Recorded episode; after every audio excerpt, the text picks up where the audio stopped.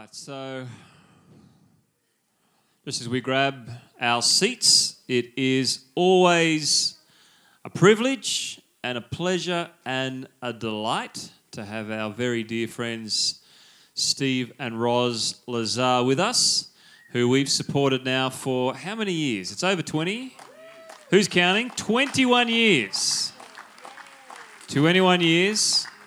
They've been serving on the mission field over in Mozambique, and it's just been a privilege and a delight and an honour in our very small way to partner with them and encourage them along and you know ride with them through the highs and the lows and we're still friends at the end of the day. So it's the lord's grace right there. So would you i know that you're all comfortably seated but i also know that you know, there's there's certain areas, and I think on the mission field is one of one of those areas where it's a lot of work with at times very little recognition. So could we just show them our honour and our love, and stand and welcome them as they come up? Come on, Steve, Roz, whoever's coming.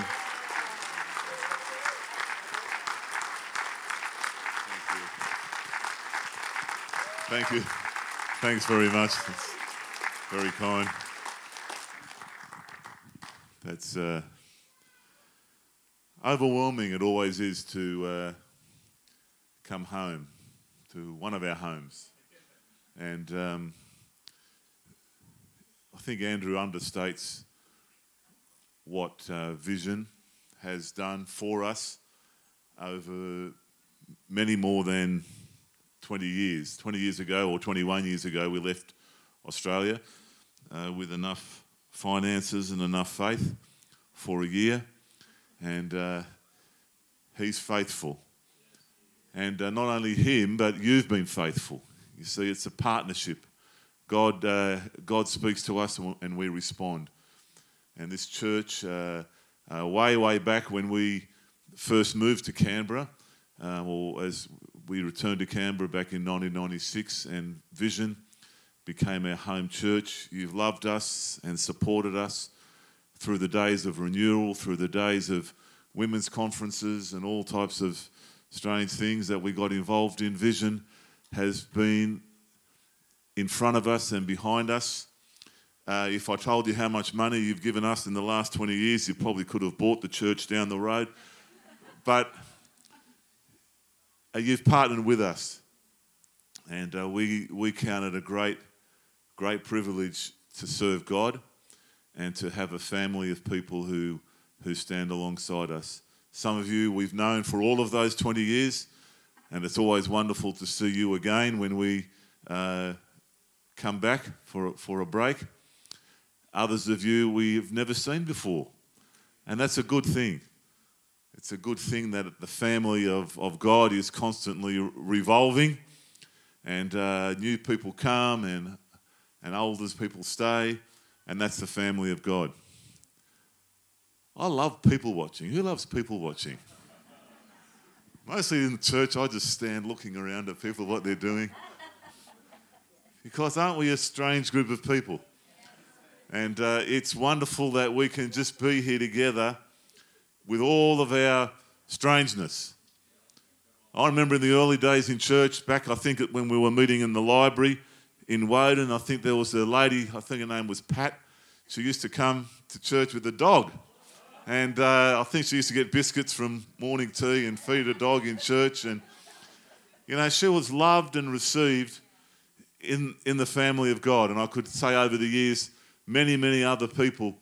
And so that's what church is supposed to be. It's supposed to be a place where people can come and if they want to run up and down the front with a flag or their kids want to run and meet grandma with their dinosaur or or, or whatever it might be, that we can feel this is, this is home.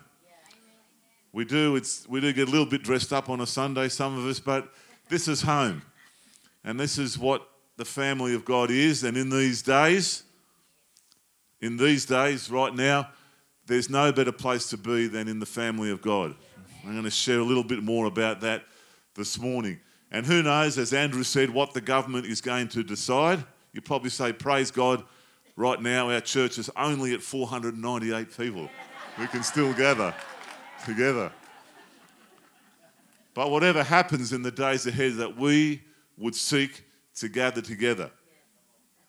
whether it's in smaller groups, whether it's in homes, because there's something really, really precious about gathering together. So thank you for your generosity to us um, all of these years, but certainly over these over these last days. And uh, I want to share this morning, firstly, about vision, and that's the name of this church. And we're so excited to to hear of what God is doing in the coming season, because again, it's an expression of vision. I know for many years there's been prayer about this building, and, and I remember when you came into the building, and now it's time to move out of this building. It's just a building, but it's a place where we meet. And you see, there's fresh vision. I met with Andrew at 8 o'clock the other morning for, for coffee and eggs, and he was there in his working shorts, and he was excited about knocking down the walls of the new church. You see, it's exciting because God is giving you as a church, as leadership, He's giving you vision. And it says, doesn't it, in Proverbs chapter 29, verse 18, and I looked up my Bible, this Bible I have with me, which I think is NIV, and it says this in Proverbs 29 and verse 18 When people do not accept divine guidance, they run wild. But whoever obeys the Lord or the law is joyful. Other translations, of course, say, you know, without a vision, the people will perish. And so, vision is a really, really important part of our lives, individually and corporately. I want to share about three very simple, I don't know, uh, expressions of vision. In 2002, uh, God spoke to my wife. Often the Lord speaks through your wives. Amen. And uh, we had a very sick uh, sickness going through our centre. And uh, in wisdom, the Lord said to Roz, let's take the 10 sickest children from the centre and to protect them, bring them into our house. And so we did that. 10 babies, are all one, I think, around about one or two years old. And when the sickness passed, the Lord also said to her, Keep the kids with us. And, um, and so we did that. And that was in 2001, 2002. And we're now at 2020, and all of those 10 children have left home. And you see, the vision is complete. Now, maybe the Lord will say again, bring another 10 in when we go back next week. I hope not. But, but, but sometimes a vision comes to an end. You don't have to repeat. And maybe there's a vision that God's given you that has complete, been completed. And I believe for us, that season of looking after children in our home has been completed. Doesn't mean you're, it's like when your children leave home, uh, you're always responsible for your children. We're getting messages almost daily from our 10 Mozambican children. They're not adopted, but we call them our 10 Mozambican children. Papa Steve, my phone's broken. Papa and Steve, buy me Timberland shoes. Papa Steve, I need more money. So they're still, they're still your children. But that vision has, has finished. And maybe there's something in your life that God said, You've now completed what I've asked you to do. Second thing that's happened in our lives in, in the last year is that we, we've raised up or a young couple it's a wonderful story. Their names are Clara. She's Brazilian. She married one of our young men whose name is Augusto. He's one of the original young men that came into the ministry. Uh, when he came, he'd never been to school. Um, he was abandoned by his family. Anyway, a lovely young man. He's finished school. He studied at university, uh, uh, mechanical engineering. We brought him onto our leadership team, him and his wife, and we began to talk to them about um, leadership on the centre. And uh, through a series of events, him and his wife are the people that we're now passing the vision on to. And so we've appointed them as uh, what's called Director of Operations. Um, that's in Mozambique. Uh, names, you know, titles are very important. And uh, so They're called the Director of Operations. And it's the beginning process of us passing the vision on to, to someone else. And you see, that, that happened in this church, didn't it, so, some years ago, uh, when the Lord spoke to Peter and Judy and said, Now's the time to pass on the vision to a new leadership.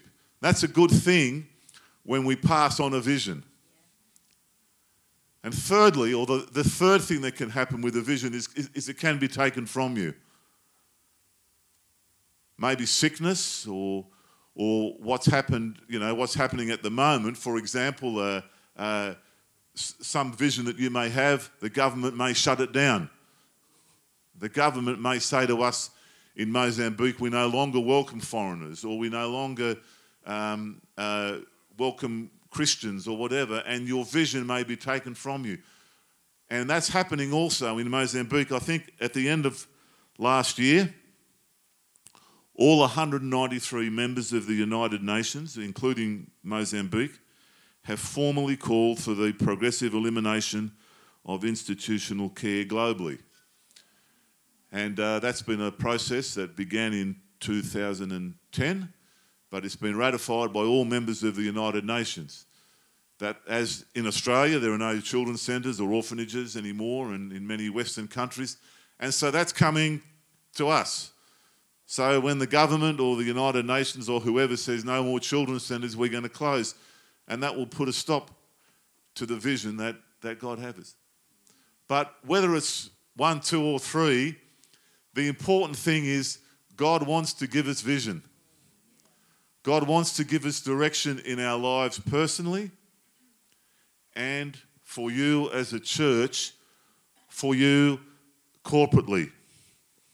So for us, what's next? Well, we've always taken a year at a time. And so 2020, we return. I'm not sure when we'll return because of this uh, virus thing that's happening, what's happening with countries closing down and so on. But we will return for 2020 because He's always said to us, pray a year ahead. Beyond that, I don't really know. But I know, beyond all doubt, as He's done 19 times or 20 times before, He will give us vision for the season ahead.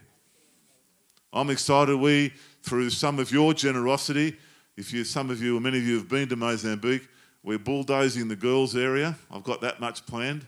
I've Got the bulldozers ready, and we're going to rebuild a quality area for our 60 gorgeous girls. Um, Andrew and Alison only have four. Imagine having 60 daughters. Amazing. High pitched emotion, Alison said. I know we've got about 150 boys. I don't know what's easier 150 boys, 60 girls. No comment. You can imagine. But uh, I'm excited about that to go and do something practically. Augusto and Clara are now looking after all the problems in the centre, all everything else, and we're just going to go and knock down walls and build and, and have fun. And you see, God is asking you, what's the vision that He's given you? So it doesn't matter if you're 16 or 90. God's looking for men and women of vision. Some of you will know uh, a, a, man who used to be in Canberra named Dan and Sue Armstrong.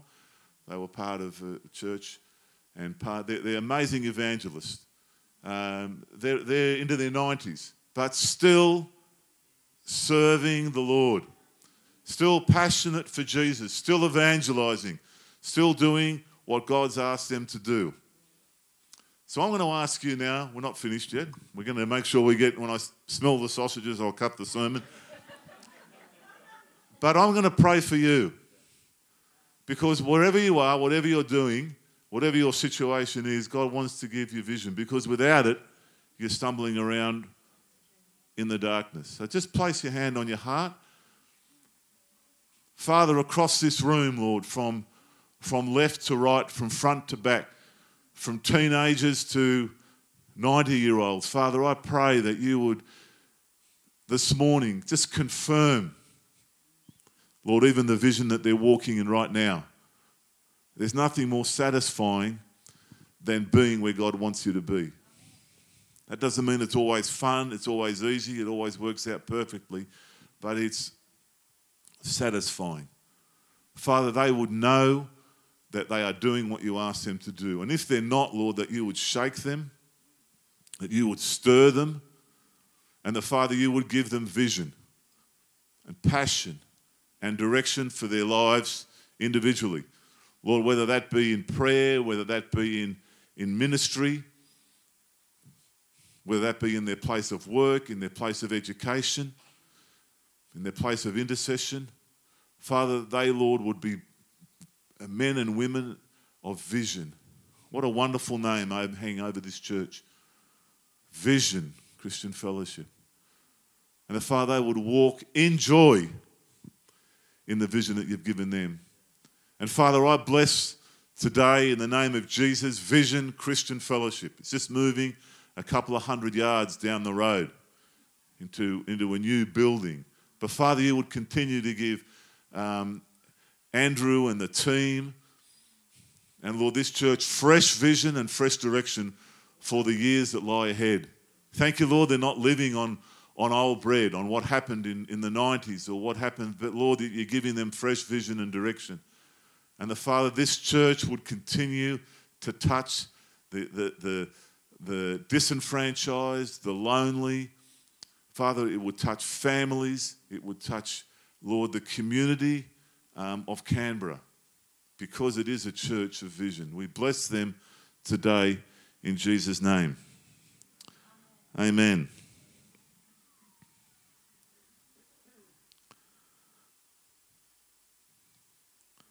I want to talk a little bit this morning about family. I don't know about you, but in the last years, I've noticed that the meaning and interpretation of words have changed. If I said to you this morning the worship was awful, probably wouldn't be really impressed at him. But you know, a hundred years ago, the word awful meant full of awe or worthy of awe, marvelous, stunning. But of course, awful now means appalling or atrocious. The word wicked. I used to use that word in the classroom with some of the young men I was teaching. wicked young boys. But of course, nowadays you can say, well, that was just a wicked maneuver that the surfer did, or the word wicked has changed in meaning. It can mean something great or something amazing. In the old days, a term of endearment for your wife was you would call her a hussy. It was someone who cared for the house well. Young men, please don't call your girlfriend or your wife a hussy these days. A respectful old person with maturity was called senile. Words change in meaning. What about the word church? Of course, the dictionary defines church as a meeting place for worship. But look how the whole concept of the word church has changed, not only over the last 2,000 years since Jesus was here, but even in our own lifetime. In the way that it's presented, in what's expected, in what the church means, and how the church practices. In my short life, I've been through, I suppose, five very different experiences of church life, and all of them have been very significant to my growth. I was raised as a child in a very traditional Presbyterian church in Sydney. I'm not really sure if I ever met God in the church, but that church was foundational to me and to my family in understanding the scriptures being part of a choir, Sunday school. It taught me structure, stability, the excitement every once every three months of having communion after I was confirmed. And that church that still exists really was foundational in my life. When I was 16, someone invited me to a a little church on the outskirts or, or, or in, uh, in, in uh, La Perouse on the outskirts of Sydney, near the beach there, because there was something that was happening there. The charismatic movement had hit Australia, and there were young people gathering in this little church. And I went there, and that church for several years was not only the place that I met Roz, but it was also the, the place that I fell in love with the Holy Spirit, where I was filled with the Spirit and learned the value of speaking in tongues, the gifts of the Spirit, and it was a stepping stone in my life. It was foundational to who I am today. The church, very different to the first church, but a point that was, was uh, instrumental. After a couple of years in New Zealand, we moved back to Australia and we came involved in what's called the Australian Prayer Network these days, or in those days was called Spirit Alive Ministries. It was a mobile church. We did attend church in, in, in Bathurst, but our main uh, our ministry or our main excitement was part of this mobile church that week to week visited country towns and cities and prayed for the, the businesses, prayed for the churches, and asked that the churches would begin being responsible together to pray for their community leaders. It was our church. We used to take our children with us. We loved the Australian. We love what we were doing in that church. Very different from the previous experiences, but church was real to us. And of course, I was teaching in 95. We went to Toronto, Canada, and we ran into the renewal. And the renewal in those days in the church, uh, back in those days in Canada, it was six nights a week. Church started at a certain time and went to whenever. And uh, we used to say, we're going home by 10. Okay, we'll go home by 11. Midnight's the limit. And you never miss church because the Holy Spirit was there. And we queued up night after night after night. It was a wonderful time of falling in love with God the Father, of knowing His love for us as a Father. It's where our children gave their lives to the Lord. It's where uh, Roz's dad, after many years of not walking with the Lord, gave his life back to the Lord. And that was church. We came back and moved to Canberra, and this church was also moving in the, in the renewal, I suppose, if you want to term it a word. And this family became our church family. You see, and it, it, for five years that we were here before we went to Mozambique, this was the expression of the church that God gave us. And if we had time this morning, you could probably say the same thing has happened to you. You went from this church to that church. But you see, what I want to say to you this morning is church family is really, really important. And now, of course, we're on the mission field. And church there is very different to all of those others. It's very, very loud. You go to church feeling really, really good and come home with a headache. No, it's loud. It's really hot and uh, it's extremely different. We go to the, to the street, we pick up people from the street, we pick up people from the garbage dump, and there are drunk people in church. And I say, Lord, I just want to have a normal church service. And the Lord says, This is a normal church service.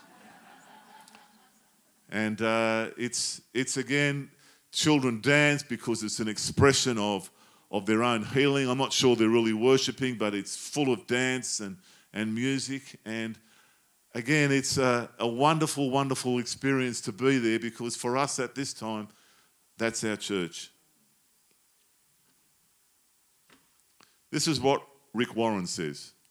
He says, You cannot fulfill the five purposes of life worship, fellowship, discipleship, ministry, or evangelism on your own.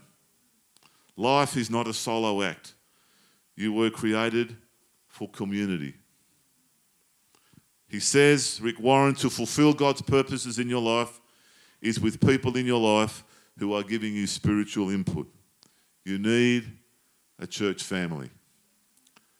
And you know, of all those churches that I've been in, and, and you could say the same, there's no church that's perfect because it's full of us. But you see, there's something about family. And as we travel across many of those places that we've, uh, we've been living, the people who we connect with always, whether it's in Sydney or whether it's in Bathurst or whether it's in Canada or whether it's here in Canberra or in, in Mozambique, most of them are our church family because they're the people that we've had close relationship with over the years. And so I want to encourage you keep part of a church family. I'm not going to read all the scriptures this morning because I'd like a sausage shortly. But Jesus encourages his disciples, he says to his disciples to love one another in such a way that all men will know that you are my disciples if you have love one for another.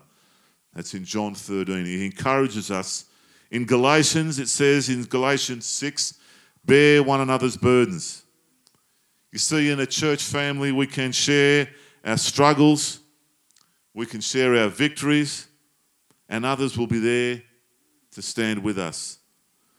Galatians 5 and verse 13 says, through love, serve one another. So be encouraged. First Thessalonians says, encourage one another and build one another up. In my opinion, whatever form or flavour, it's so important that Christians be part of a church family and not live spiritually on their own. You see, we're living in a world of, of uh, you know, we have internet church and all those things are good, podcasts and, and, and teaching, and that's good. But a lot of people are saying, well, I don't need to go to church anymore. I can just do it at home. Well, some aspects you can. But there's something about meeting together.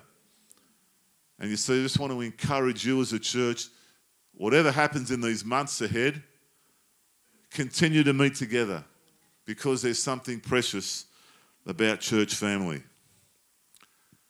But let me look now at the really hard one our own families. You see, if you don't like this church family, you can say, well, don't like the preaching anymore. The worship's no good. It's awful. and you see, you can choose to go somewhere else. But with our own families, we can't do that. You see, we were born into our families with our parents. We do get to choose our wives in our culture, some of us don't. But the rest of our family, we don't get to choose even our brothers, our sisters. We may choose to have children, we don't often choose the nature of our children. And you see, for many of us, family presents a struggle. Family um, presents to us difficulties and challenges. But you see, God is also about our own families. And again, some of our greatest challenges come with our own families, and we can't abandon them. And again, how the word family has changed in interpretation over the years. Let me read to you James Dobson. Now, I still believe a lot of what James Dobson says, but this is only something that he wrote 30 years ago when we were raising our children. If I had some violin music in the background, it would help me. The eternal plan of a, for the family, as I understand it, begins with a lifelong commitment between one man and one woman undergirded by absolute loyalty and fidelity to one another. The husband, listening, Andrew, devotes himself to the best interests of his wife, providing for her needs and protecting her to the point of death if necessary. This one, the family has a homemaker mother and a breadwinning father. Ooh. The wife honours her husband, devotes herself to him, and respects his leadership in the family. If they are blessed with children, those children are recognised to have um, is, well, lots of worth and dignity, not for what they produce or accomplish, but for who they are as God's handiwork. They are taught while very young to yield to the authority of their parents. Boundaries of behaviour are established in advance and then enforced with firmness. Now, there's a lot of truth in what he says, but things have changed in some ways. I don't know about you, but 30 years ago, I didn't spend a lot of time talking about homosexual relationships and marriage. We weren't talking about the LGBT movement. We weren't even talking about single parent families or divorce. When we first got married, the predominance of women were stay at home mums. But in this day and age, there's often necessity or desire for both parents to work. Now, these are real issues that cannot be ignored within our own families or indeed in the church family. And we as a church and as families are forced to address some of these issues. You see, the very concept of family is so important to God. Both our biological and our church families need to be prioritised. You see, in times of crisis and in times of celebration, it's the family unit that needs to be strong. Our own biological family and our spiritual family, both are important. God created family and is yet to uncreate it. He didn't create children's centres, and we now call our centre a family and child care centre. We've reduced the number of children from that live with us from 500 or 550 back in the early days. We now have less than 200. We have brought in, in the years that we've been there, over 600 new children and have put more than 900 back in families. You see, God, the Bible teaches us that God established families from the very beginning of time, starting with Adam and Eve. He valued and taught about the, the value and importance of family throughout the scriptures. Jesus also taught about the importance of caring for our family. The very, very fact that Jesus' first miracle was done at the wedding at Cana. He showed how much he loved his family by helping turn or by turning the water into wine. And Jesus' very last words, or some of his last words before he died, was saying to him, Care for my mother. And there are many, many scriptures about the important principles of family. But just like the church family, our own families are probably far from perfect. But you see, God says to us to love them God says to us to care for them. God says to deal, help deal with their issues. And we've had to learn to do that as, as mum and dad to our own children, to continue in relationship with them, to continue to love them in really, really good days and in days of difficulties. Someone asked me at the end of last year, What is a supernatural family. I thought I have no idea. Google didn't help me. so I started to pray, Lord, what are, what are you? Because he wanted me to share about supernatural family at a, at, a, at a church. And you see, I started to think about this. Sometimes as Christians, we divide our lives into church life or our spiritual life, and then we have our family life and we're not quite sure how those two are to come together. Sometimes that's a, it's a, a struggle, particularly for people who are in full time ministry, pastors and missionaries and others who are in full time ministry. Lord, where, where do I prioritize my family? How much time do I give to the church? How much time do I give to my family? What should I be at? What shouldn't I be at? And the Lord said to me, the definition of supernatural is where those two come together. You see where the, the biological family and the spiritual family are working together. And we've had seasons, not all the time, seasons of our lives where our biological family and our spiritual calling have come together. And that, to me, is perfect. Where you're ministering together as a family. When we were part of the uh, prayer network, whenever we went out to pray, our children came with us. They didn't just sit and colour, they prayed with us, they ministered with us, and that was, to us was pure perfection. When we, uh, in Canada, over the time of renewal, again, gave their lives to the Lord, all they wanted to do was go to church. We did it together. For many years, in Mozambique, our children were with us. starting the our daughter who studied nursing started our clinic. Our son ran one of the dormitories and looked after the kitchen for a season, did worship there. It was supernatural because our calling of God and our family came together. Now, it's not always like that, they were seasons. But you see, when God can, can bring your family together with what you're doing supernaturally, it's, it's, uh, it's awesome. And I encourage you to continue to pray for your family and look for opportunities for them to be with you in what you're doing, whether it's here at church or whether it's in ministry. Of course, when we were in uh, Toronto, we met a, a, a, couple by the name of Heidi and Rolland Baker, and because of their ministry, uh, we began to move towards what we're doing now in Mozambique. And that also for us is, has become an expression of supernatural families. I said about the 10 girls or 10 children that we took into our own home. Those children became part of our supernatural family. We didn't adopt them, they didn't carry our name. Many of them have family, but it became part of our supernatural family. And God's taught us many, many things over the 20 years with these children. As I said, I, I think in November, just before Christmas, the last of the 10 children uh, went home or went, went out into the community. And Roz will share a little bit about that in a moment.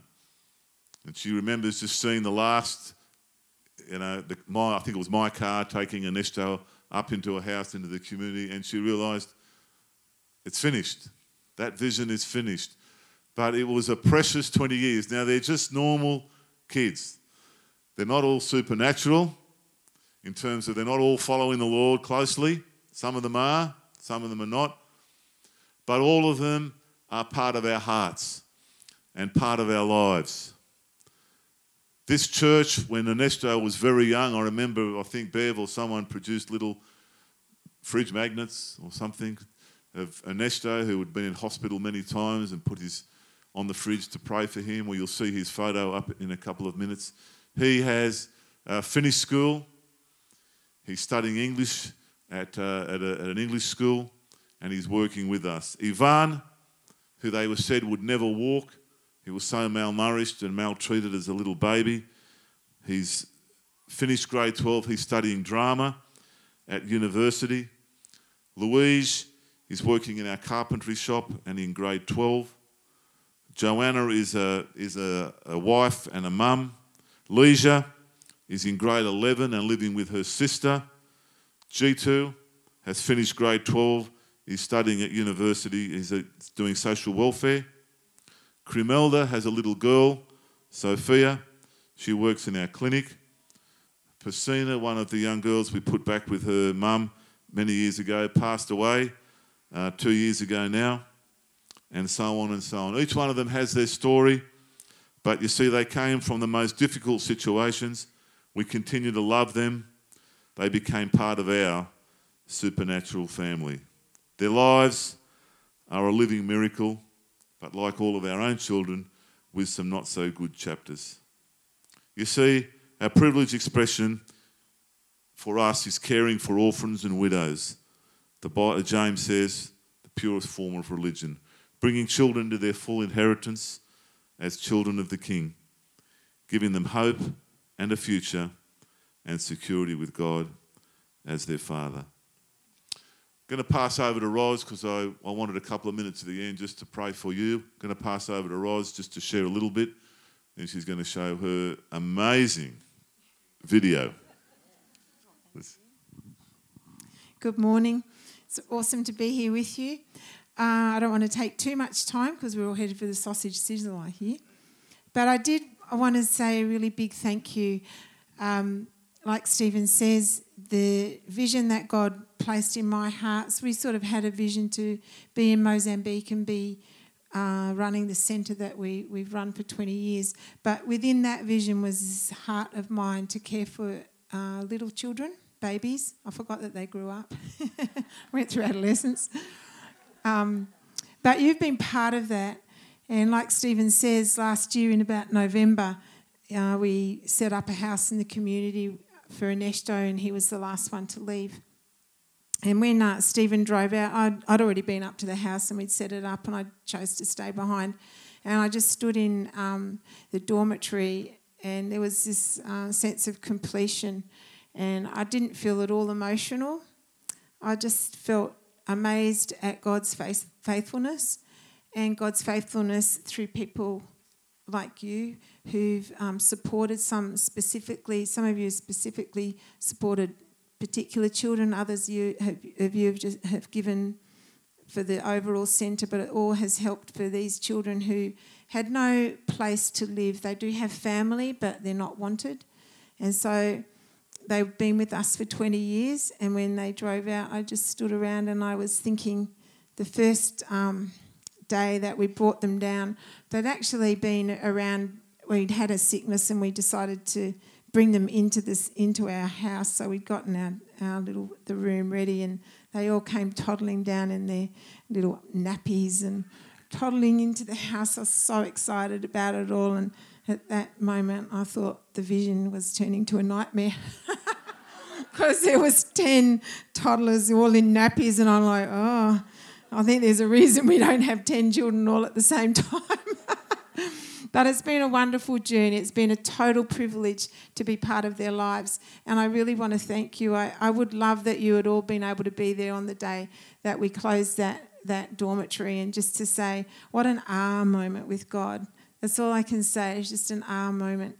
It was nothing to pass on because what we wanted to do was love little babies to adulthood. And that was what we did. So there was nothing to pass on. We didn't want to reinvent that that um, situation again. But we have a massive amount of vision for the centre. Like Stephen said, um, the United Nations back in 2010 introduced their um, resolution to abolish institutionalised care around the world. So it's been ratified last year. But we had already made the transition to decide that what we wanted to do was uplift and uphold family and so we bring children in after a lot of assessment and looking, and we treat what the frailty is in the child, whether it's health or um, poverty or whatever. And then we look at the family and we look at what the weaknesses are in the family and how we can empower that family to receive the children back. So sometimes that's complicated. It might require us to build a small brick home. It might require us to actually support that family for five years in various different ways. And that's what the video will show you some of the ways that we support family. Each family is different, they don't automatically get A, B, C, D. It depends on what they need, it depends on their situation.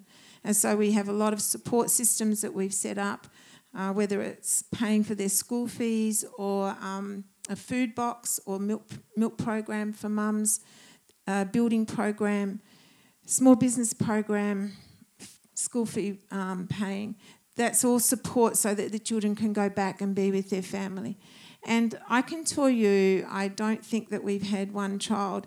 It's hard for our teenagers to leave the centre, but there's not one child that hasn't run back to their house.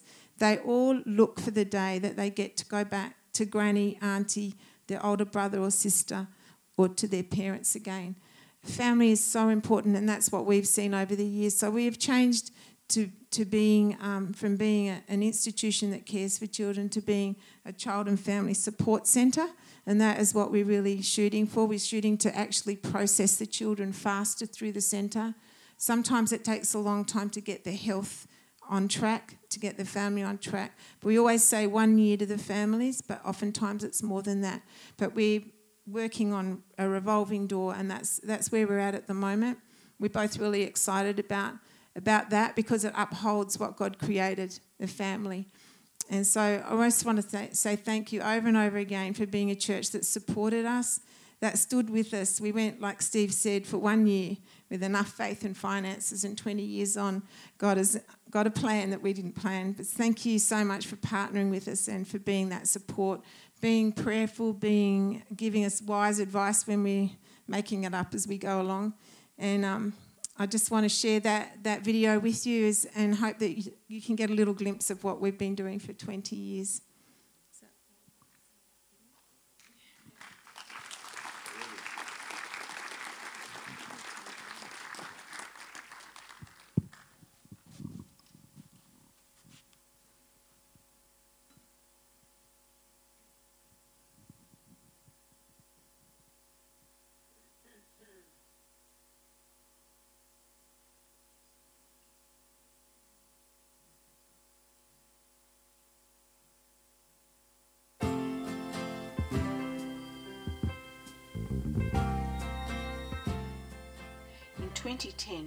United Nations General Assembly adopted a resolution for the guidelines for the alternative care of children. In 2019, 193 member states signed the resolution, including Mozambique. The resolution stated that the fundamental group of society is the family. With this in mind, every effort is made to maintain close ties with the family and to return the child into the care of the family as soon as possible.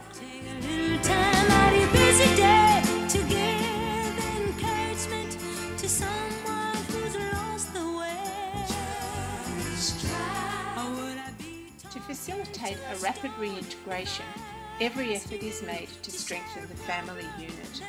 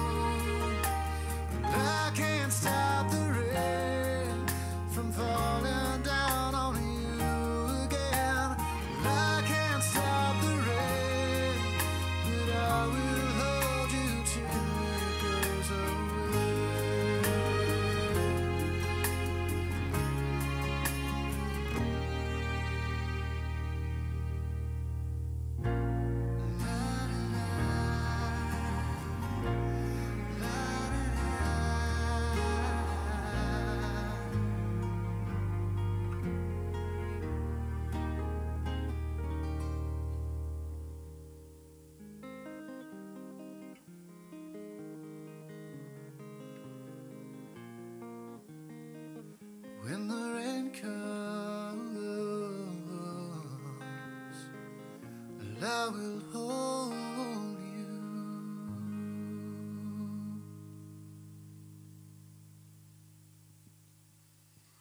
A little bit emotional, hey?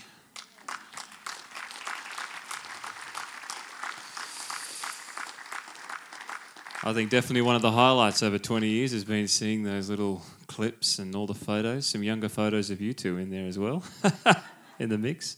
Um, Steve wants to pray for us, and we're going to finish with a song. But I thought just before we let him do that, I thought it would be great if we could just pray for you two guys. Is that all right? Would you guys stand up? And I don't mind as many people who want to. Let's just show them our love. And I love that expression there, loving them all the way. And, you know, it's been a, a pleasure to love you all the way so far and to continue to love you all the way to see that vision through. So, can we just show them our love? Can someone join us out here? Anybody?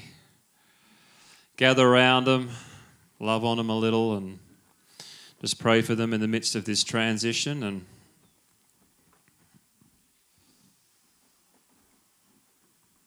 would you all join with us as we just pray for them? Father, we are just so thankful and grateful for this couple. We thank you for that vision that you placed in their hearts 20 plus years ago. Thank you that you are, as Steve's proclaimed this morning, a God of vision.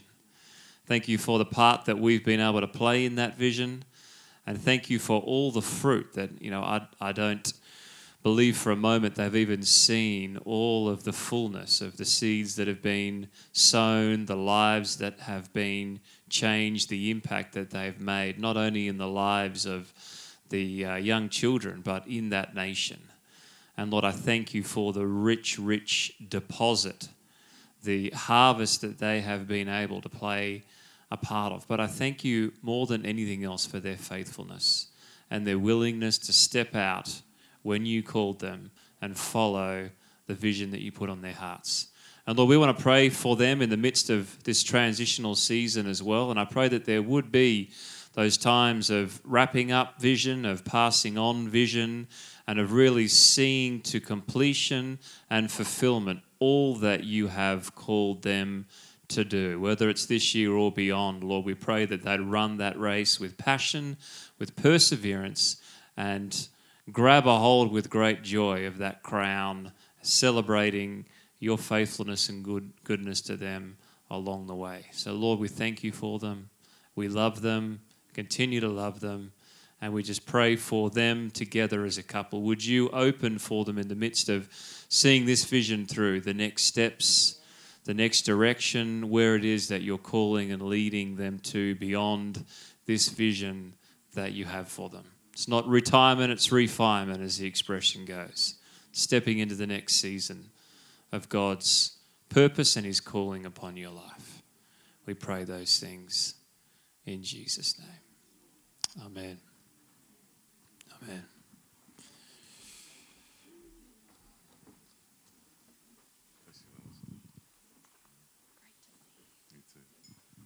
We just wanted to, along with the prayer team, just finish up this morning and uh, maybe you're praying for vision and direction in your life and you want someone just to pray with you. Um, God needs to speak to you about vision.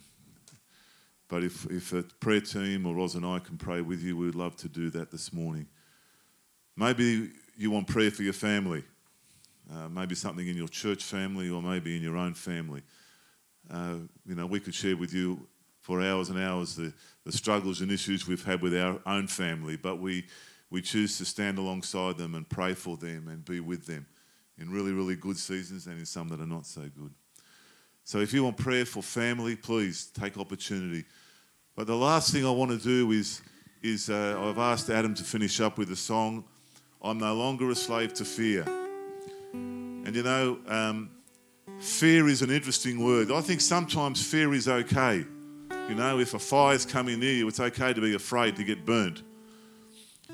I remember a couple of years ago, I was on a boat and the boat was about to sink, and I was there was freezing cold water and there were sharks, and I was a little bit afraid that I was, you know, going down.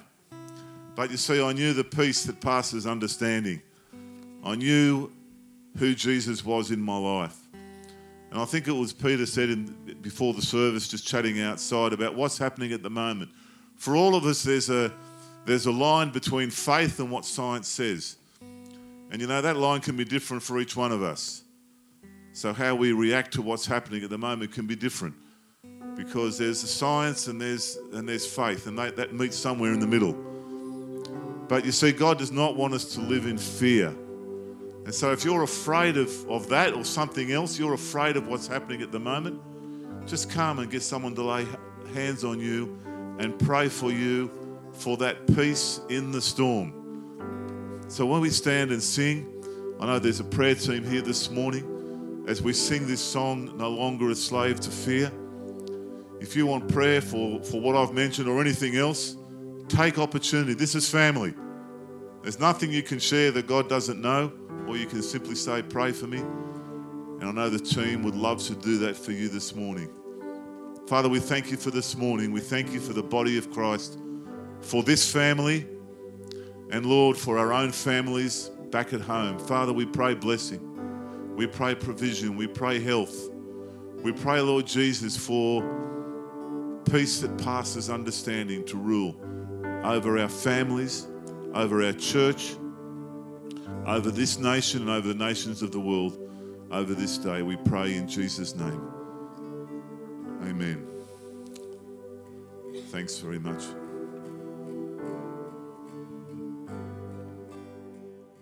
You